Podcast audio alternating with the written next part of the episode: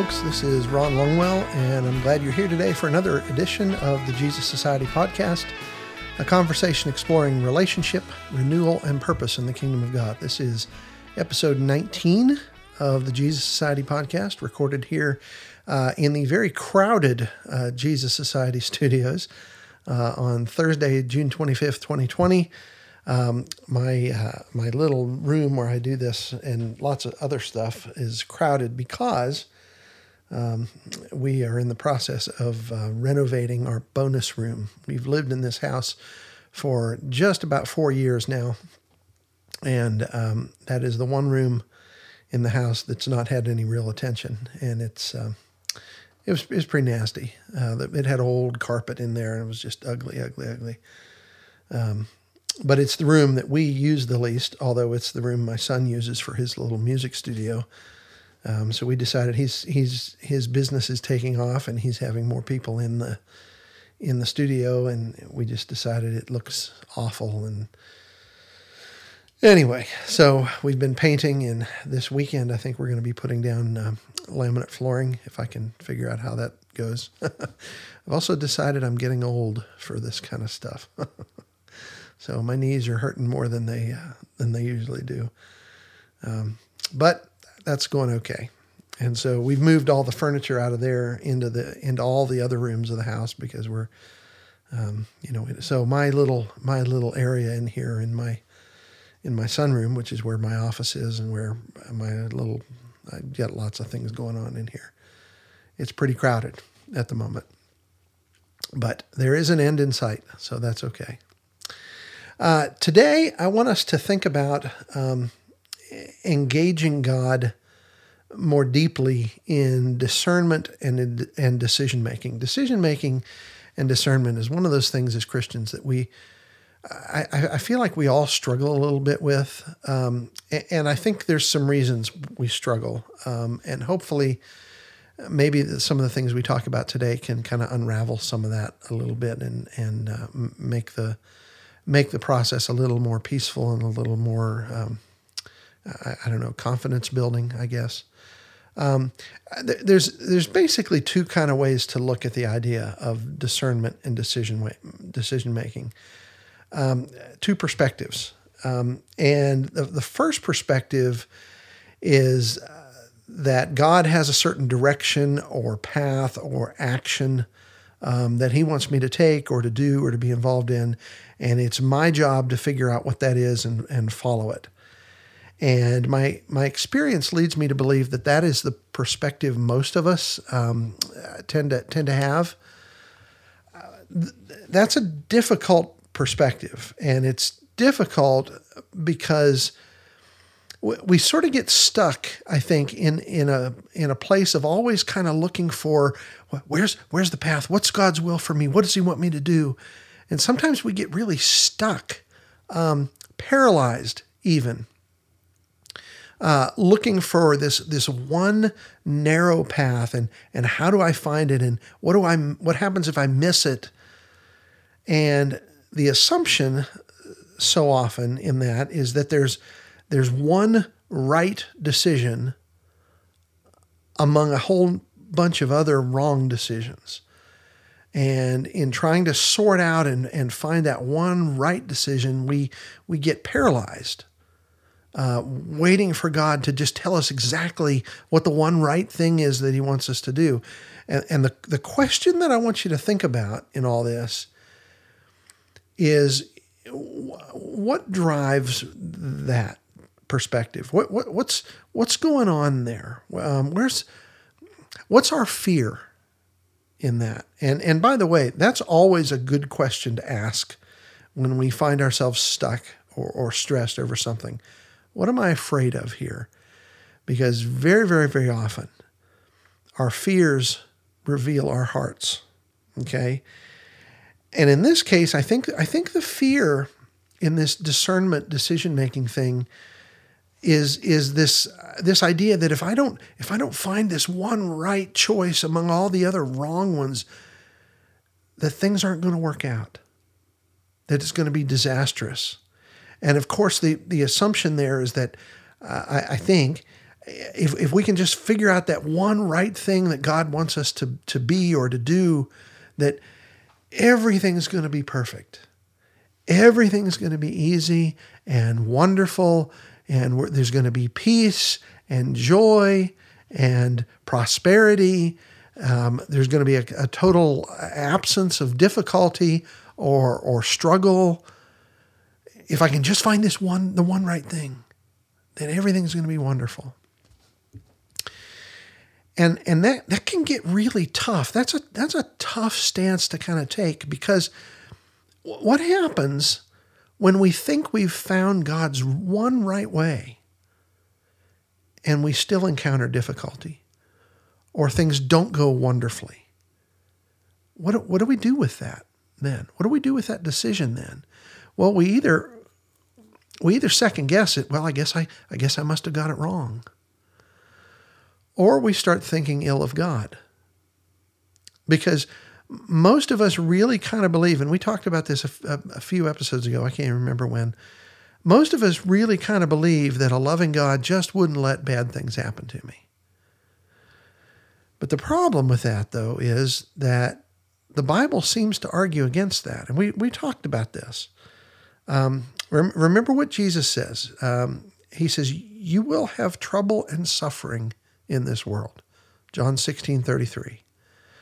Uh, he also says each day has enough trouble of its own, Matthew 6:34. So this this idea that if we can just figure out the one right thing that God wants me to do and all of a sudden I'll be living in utopia. That's a, that's a flawed perspective in in approaching the idea of discernment. That's a flawed perspective. Okay? That's not the way discernment works. There's a second way of looking at this. Um, Rosemary Dougherty, uh, in a book uh, titled Discernment A Path to Spiritual Awakening, says that in the process of living life faithfully, lovingly, and freely, we create meaning with God. And she pictures discernment more as something that that evolves in the, in the context of an ongoing partnership with God. In other words, I live my life in relationship with God, and as I seek God and seek His will, I move in a direction that fulfills kingdom purposes. God is at the center of my focus, and I seek to be available for God's use. Uh, she goes on to say that discernment is the habit of viewing all of one's life through the eyes of faith and in that faith stance, noticing the movements of the heart to determine which of those movements are leading to greater love and authenticity, uh, focusing um, uh, one on God, and which of them are, are turning one in on itself. Okay, so so the question is is more about being rather than doing. It's about who I am more than what I should do. And it's lining who I am up with God's being. So the question becomes how do I keep God at the center of my life? And that's not to say that's not to say that the first perspective is totally wrong. Of course we're looking for the direction God would have us go. But there's a subtle shift in what's at the center of our uh, decision making. So another thing about all this, discern, discernment is a is a skill um, we develop as we grow in relationship with God. It's not an it's not just an act. It's a it really is kind of a a stance of of a being, a way of living. Okay, um, Ernest Larkin, who is another writer who has written a lot on the on the topic of discernment. And by the way, I'm going to have some links in the show notes for today for some of these some of these books and some of these resources that I'm mentioning. Um, but Ernest Larkin um, says uh, discernment in its fullest takes a practiced heart, fine tuned to hear the word of God, and the single mindedness to follow that word in love. It is truly a gift of God, but not one dropped from the skies fully formed. It's a gift cultivated and brought to perfection by a prayerful life and a search for self knowledge. Now, that piece, that second piece there, a search for self knowledge, we're going to talk more about that. That's a really, really important piece. Okay. But discernment then becomes a, a habit of life lived with God at the center. And and this is really, really important. It entails that we need to know God intimately and that we need to know ourselves intimately. And we probably get the part about knowing God intimately, but there's also something about the way each of us were made, the way God created you, the way He crafted you and knitted you together in your mother's womb, as, as the psalmist says. There's something about that that has got to play into the discernment process we need to have this kind of relationship with God where uh, w- within which God helps us know how to be and who to be. There's a there's an identity part of all this. So it's not just me sitting and waiting for, for God to impose things on me. Rather, I'm I'm changing my life to be consistent with who God is. I'm allowing God to change my heart so that my heart's desire is more in line with God's with with God's desire. Okay. Um, so God doesn't want us to be slaves here or, or robots, you know, where, where we have to where we have to come to him every few steps for new marching orders, you know, where we're where we're incapable of thinking or acting on our own. That's that's not what you want if you're a parent. That's not what you want for your kids, is it? I mean, you don't want your kids to be calling you at the age of 20 or 30 or 40 and asking you what they should eat for dinner or whether, whether they should take this job or that one or go on vacation to Montana or Florida. That's not what you want. You want your kids to be a little independent. We, we try to give our kids wisdom and knowledge and, and, and to impart our own sort of value system to them so that when they're adults, they'll be able to make wise, responsible, faith driven decisions on their own. And, and yes, we're, we're always there to, to talk things over with them if they want. But I don't want my son dependent on my input before he can make basic life decisions. That's, that's not a healthy adult. Okay? I think we'd all agree with that. But I don't think God wants that for us either. He wants to form us into his image, to, to change our hearts so that our impulses flow more and more in line with him, with his. Um, Dallas Willard says that Jesus is looking to form people he can trust with his power. I like that. I like that. I think that's right. So so having said kind of all of that, how does God how does God guide us in this process of discernment of of knowing him and of knowing ourselves? I find St. Ignatius um, to be really, really helpful here. Uh, St. Ignatius lived from uh, 1491 to 1556. Okay. So we're, we're digging back into the dusty, musty old history, church history. By the way, I'm about to do a series on some things we can learn from early church history um, that I think I think will be really good. Uh, church history has been one of these things that has just really, really helped me in my in my faith and in my understanding of who who I am and who our churches are and and how we got to where we got to. Okay, that's an aside. So Saint Ignatius. Um, Saint Ignatius had an, had an approach to discernment that I really like. He said that God directs us in three ways. So I'm going to give you his three, and then I'm going to add my own fourth that I think is really important. So he said that God uh, directs us in three ways. Number one, through direct revelation. And what he meant by that is through prayer and scripture. Okay. Um, we've talked about some of that kind of stuff. Scripture is really, really, really important. Like if you want to know what God thinks about something, check scripture first. Okay. Um, God will also speak to us, uh, oftentimes in prayer. Prayer is a is a uh, dialogue, not just a monologue, and we've talked about that. So, God directs us through direct revelation, through something that He called examen. Now, I'm going to talk about that more in just a minute.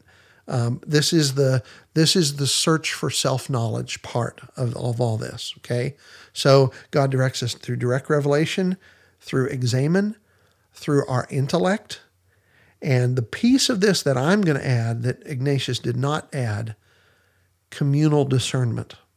Okay, so um, direct revelation, prayer, and scripture are our intellect. Um, that's not too hard to figure out. God has given us uh, good minds and the ability to use logic and reason to make good choices. He expects us to use that. Um, the other two, examen and communal discernment, may be new to some of us.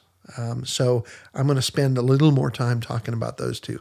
So um, let's talk about this this practice of examen. Um, this may be a new word um, for many. It's spelled E X A M E N, um, which sounds a little bit like examine, which the it's it's kind of the, a lot the same idea, but it's it's pronounced with kind of a long a sound. So examen. Okay, now you need to understand how Ignatius kind of stumbled on this. Okay, so he came from a wealthy family in Spain, and as a young man, he was a soldier, and he was trying to decide as a young man uh, what to do with his life, as, as we all do when we're young. Um, and for him, it was should I stay a soldier and have kind of a comfort, comfortable life at court, or whether he should go the route of the church, uh, giving up things, making sacrifices, and so forth, and what we would call go into ministry. Okay, and those two those two choices. Forgot to shut off my phone. Hang on a minute. Um,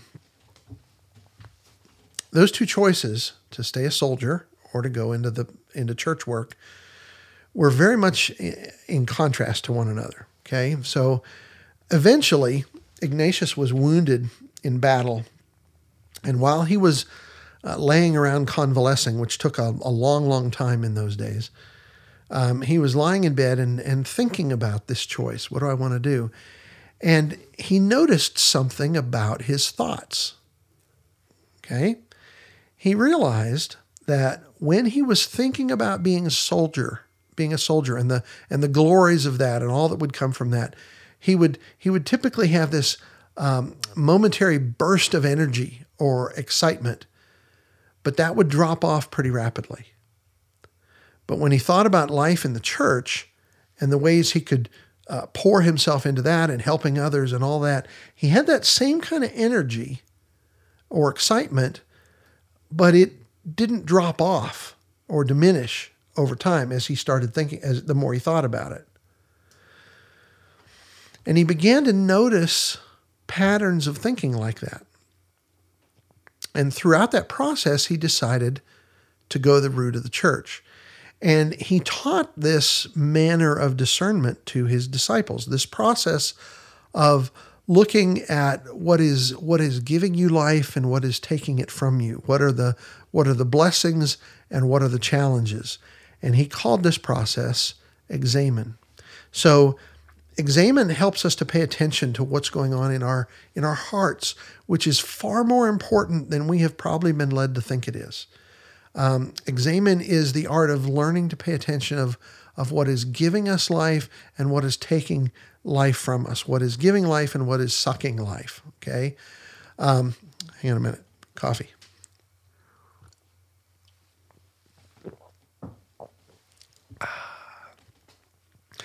Um, so what is giving life? What is what is sucking life? Right. We all know about life sucking things, right? um, Ruth Haley Barton says um, that a crucial aspect of discernment is what scripture calls discernment of spirits or testing the spirits to see whether they're from God. 1 corinthians 12.10 1 john 4.1 she says this aspect of discernment helps us to distinguish the real from the phony the true from the false. Uh, in the world out there, but also in the interior world of our own thoughts and motives. As we become more attuned to these subtle spiritual dynamics, we're able to distinguish between what is good, um, in, in other words, that which moves us towards God and His calling upon our lives, and what is evil, that which draws us away from God. So Ignatius called these two categories of these of these inner dynamics. He called, he called them consolation and desolation. Consolation is the interior movement of the heart that just gives us kind of a deep sense of life giving connection with God, um, with God, with others, uh, with our with our own authentic self in God, who God made us to be. Right? It's the sense that all is right with the world. That I'm that I'm free to to to be given over to God, to love God, um, and to love others, even in moments of pain and crisis. Okay, it's this sense that I'm living out of the, the place that I was meant to live out of, right? Um, desolation, in contrast, is the loss of a sense of God's presence. We we feel out of touch with God, uh, out of touch with others, and out of out of touch with our with who we're who we were made to be, our most authentic self. It's the it's the experience of being off center um, full of turmoil, um, full of confusion, maybe even rebellion. Okay. Generally speaking, God wants you to do more of the things that give you life and less of the things that don't. Now, there are some really important qualifications to that statement that I just made, okay, which I'm going to get to in a bit. But that is generally true. And that's because God created us in different ways to, to thrive in certain kind of activities, right? Situations, relationships. Um, we, we've got to take more seriously than I think we sometimes have, at least in evangelical Christianity, the the the way God made us, right? The the the part of his spirit that he placed within us and, and how he designed us to be and to function. Okay. Um, some of that involves what we call personality. Um, um, giftedness is a part of that, but it's it's who it's who God made us to be. Okay, um, so we can learn a lot about ourselves by learning to pay attention to the things that are life giving what Ignatius called consolations, and life sucking, what he called desolations. Okay. And the way this works, um, this is probably not the only way this can work, but it's this is this is the way this is a way it works for a lot of people. Um, you you get quiet and still. Um, so much of so much of good spirituality involves quietness and periods of quietness and stillness. And you and you you ask yourself these kinds of questions. Um, what has been life giving for me this week? Where have I found blessing? What am I thankful for this week? What's been the, the high point of my week this week? And and I'm I'm using kind of a week as an example. You can do it every day, right? Um, but again, it, this is this is the kind of thing that becomes part of your life. It's not something you do only when you have a decision to make. You you make this kind of stuff part of your life and you learn about God and you learn about yourself so that when there are decisions to make, you have some tools with which to make those decisions. Okay. Um, so you ask yourself, what, what has been life giving for me this week? And here's the most important question you ask yourself why. What specifically was life giving about that activity or that encounter or that work or, or whatever? Why was that such a blessing to me? And, and take your time with that. Don't, don't rush that reflection process. Probe that deeply. Um, I find it helpful to write down my answers eh, to those questions and reflect on it. But after you've spent a bit of time on your on your consolations, uh, on the on the life giving things, do the same with the desolations, the the the life sucking things. What what took life from me this week? With with what have I struggled most this week? What is sucking me dry? And again, ask yourself why. Why is this so draining for me? What about this is so life sucking? And again, this is really, really important stuff. So, so again, don't rush this process. Sometimes, sometimes we need to invite God into the desolation because sometimes the reason it's taking life for me is because I need to address something uh, in my life. And, and God can bring that stuff to the surface where it can be dealt with through this process. Uh, this is a great exercise to do weekly. Um, it's not a bad exercise to do daily. It's also really good to do monthly and even yearly, in addition to doing it weekly. Um, identifying these these patterns over time is what really helps us with discernment. Now, I said there were some um, qualifications to this. There's some there's some dangers to this, and it, and it's not really that examen examen is dangerous. Okay, but we can sometimes be a bit dangerous with it, okay? especially here in America.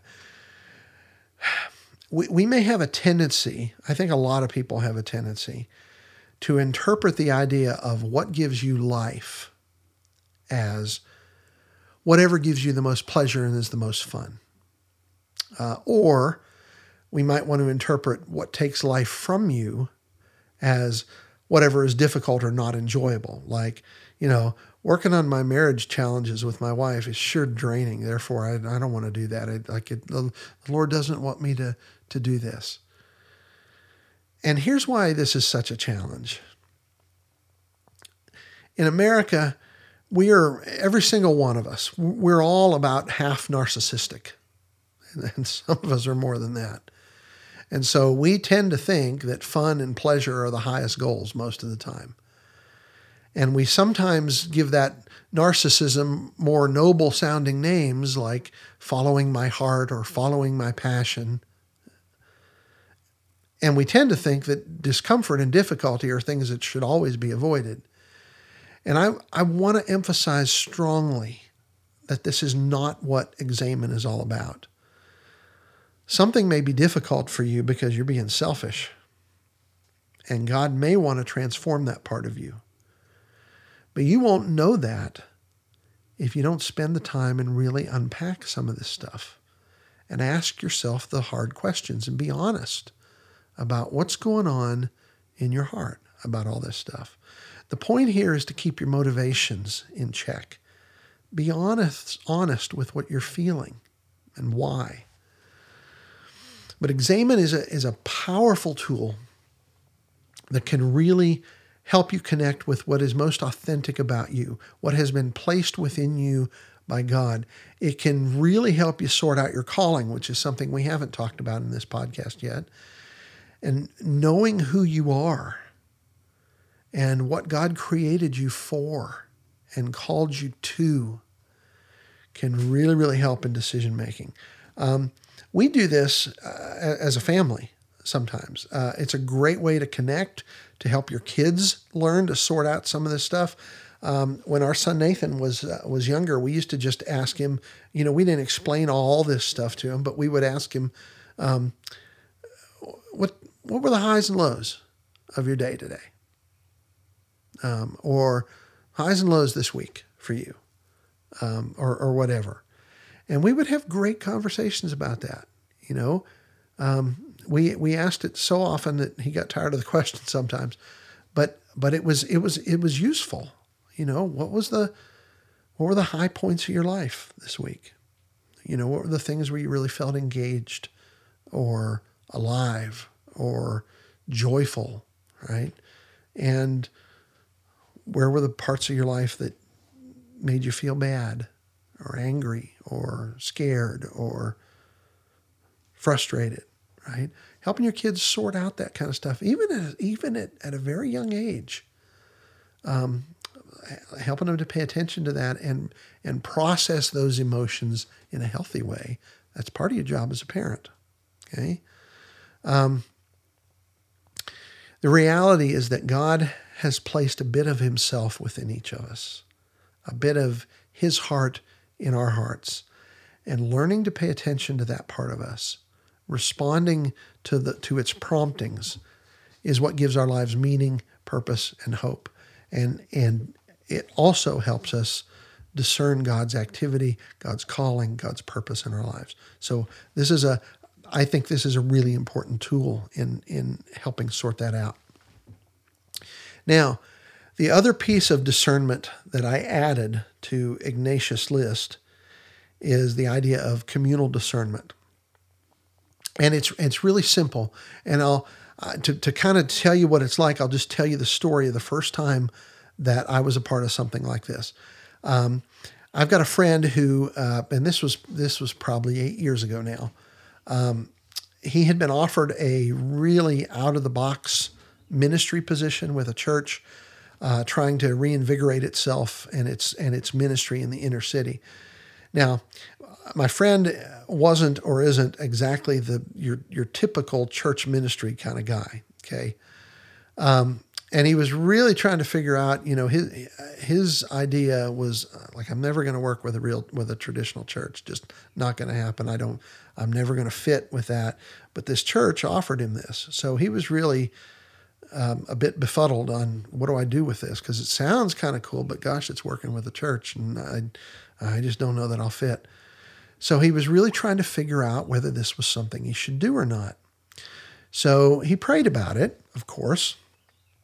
But what he also did was to call me and five or six or seven or eight, I can't even remember how many, other people who loved him, who knew him well, that's important, and who he respected as people who were spiritually mature and and engaged in in a in their own um, real lively walk with God. Okay. And he asked us to gather together with him and help him discern the Lord's will in all this and whether it was a good fit for him. So we got together one night, the whole bunch of us. Uh, it was one night uh, around a campfire outside, as I remember it. And we started by inviting the Lord in the pro- into the process. You know, we were there for a purpose. We weren't just hanging out by a campfire. So we, we invited the Lord into the process, asking Him to guide our discussions, to bless our friend, and help us collectively discern His will for his life, right? So my friend started by telling us about the opportunity, um, how it came to be presented to him, his hopes, his dreams, his fears, who he who he his his own sense of who he was and his his gifts and his calling. And then he gave us the freedom to ask him anything and to, to probe him uh, and help him sort through this. So we did. We we affirmed our love for him. We confirmed that we believe what what we believe to be his gifts and his strengths. And we started asking him a bunch of probing questions. Things like, uh, what is it that, that appeals to you about this? And what are you afraid of in taking this position? And what are you afraid of in not taking this position? Loads and loads and loads of questions. And sometimes somebody would ask a question that would that that, that question would prompt another question or statement uh, from somebody else. And it was a, it was a lively but but very gentle, very peaceful, very loving uh, kind of discussion. Loads and loads and loads of questions uh, based on our our own experience, our own relationship with him, who who we knew him to be. You know, sometimes sometimes our the our, the people closest to us know us better than we know ourselves, right? Um, so what you know what his gifts were, what his heart were, up until that time, I had never been asked to do anything like that with anyone.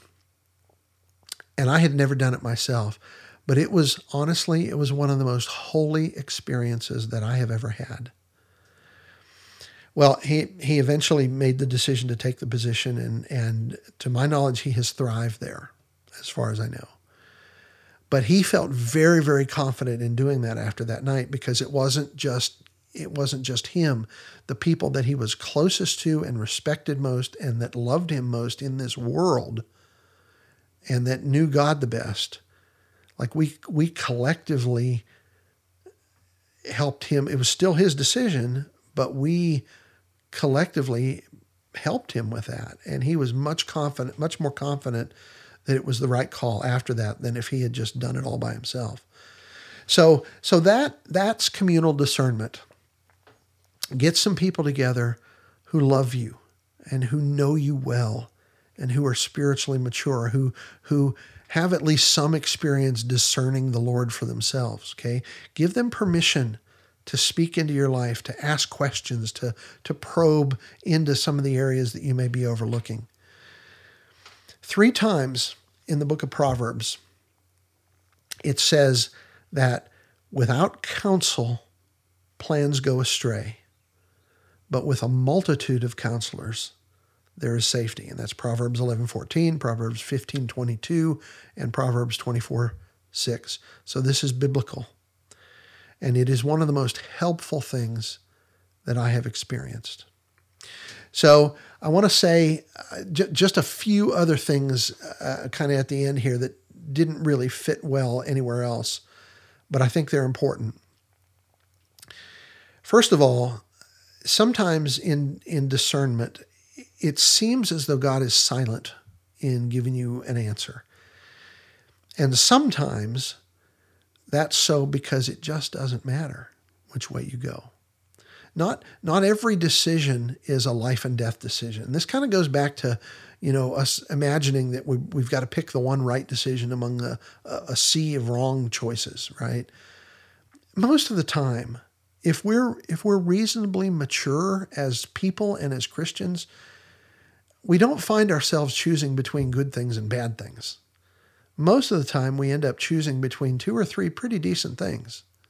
And one is not any more right than the others. They're, they're all decent choices. And it really is uh, oftentimes up to you. You can, you know, God has gives you the freedom to to choose whatever you want. And here's the thing. Here's the thing that we just can never forget whichever way you go, God will go with you and He will bless you and He will bless others through you. It, it, it probably isn't going to be all roses and sunshine, no matter what you do. There's going to be difficulty because that's, that's just the nature of life on this earth. But there will be good, and God will do good in you and through you. Okay? So that's important. The other, the other thing I want to say pertains to times when you think you may be getting a no answer to something. Okay. Now, the best story, the best way to explain this is tell a story. So, when we moved, um, before we moved to Middle Tennessee, we had decided we were living in Texas. And for lots of reasons, we, we weren't totally happy there. And we were, we wanted to move somewhere further east. Uh, I've got, I had a bunch of family that that lived in the eastern part of the country, and I wanted to be a little closer to them. Uh, our son Nathan was uh, getting, was out of high school, and he wanted to make a career doing something related to music, and he really kind of wanted to be in the Nashville bubble to do that. So he was thinking about moving this direction. And we were we weren't particularly tied to where we were, so we we decided, well, we'll we'll just maybe we'll just all move, okay. Um, so he started looking around at schools because for him the big decision was can I get into a school that I want, and he he found a he found a university, um, and I'll just I'll just tell you it was Belmont University in uh, in Nashville, one of the one of the biggest music business uh, commercial music schools, uh, one of the best in the country we uh, he he he applied. He um, we we came and did a tour. Um, came through and did a tour, and we both came away. We, we all came away. Um, my wife and and myself and our son, feeling like Belmont is the place. Like oh my gosh, this is the perfect place. There's no place on earth that would be as good as this for him. Well, he applied and for some some reasons I won't get into right now, they turned him down. And we had prayed a lot about this. Lord, and, and our prayer was, and tell me if this sounds familiar Lord, if this is what you want us to do, help this to work out. Right? Does that sound like a prayer you've prayed?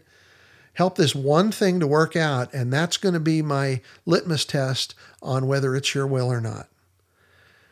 And so when he got the rejection letter, Belmont's kind of an exclusive school, but there were some other things too. But he got that rejection letter. We were all crushed because we had framed that prayer in such a way that if we got a no answer, it was God's will that we not go. And and we struggled, we were discouraged, we were depressed, we were we were just really disheartened. And after a few days of licking our wounds, I was I was having my quiet time one morning and I was just kind of pouring out my heart to God uh, about all this. And you know why lord? We just thought this was the thing that was going to be good for all of us. What I, I was really discouraged. And i got the sense this like this is what i feel like the lord said to me in that in that moment. What he said was belmont said no i didn't say no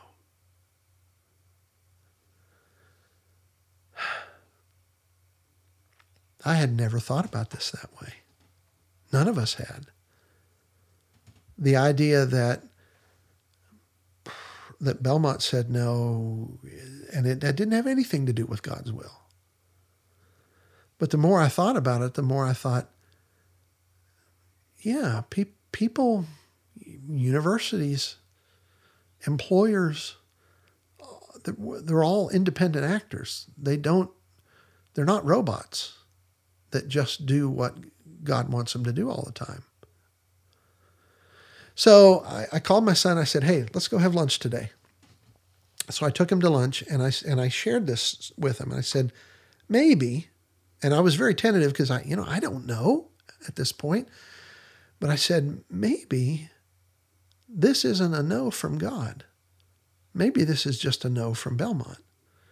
So I said, "Let's let's look and see if there are some other schools that maybe offer the same kind of thing in the Nashville bubble. I said, let's just see. So we looked and we found two. Um, there was Tennessee State University and then there was Middle Tennessee State University. And they both had programs that were similar to um, the one at Belmont.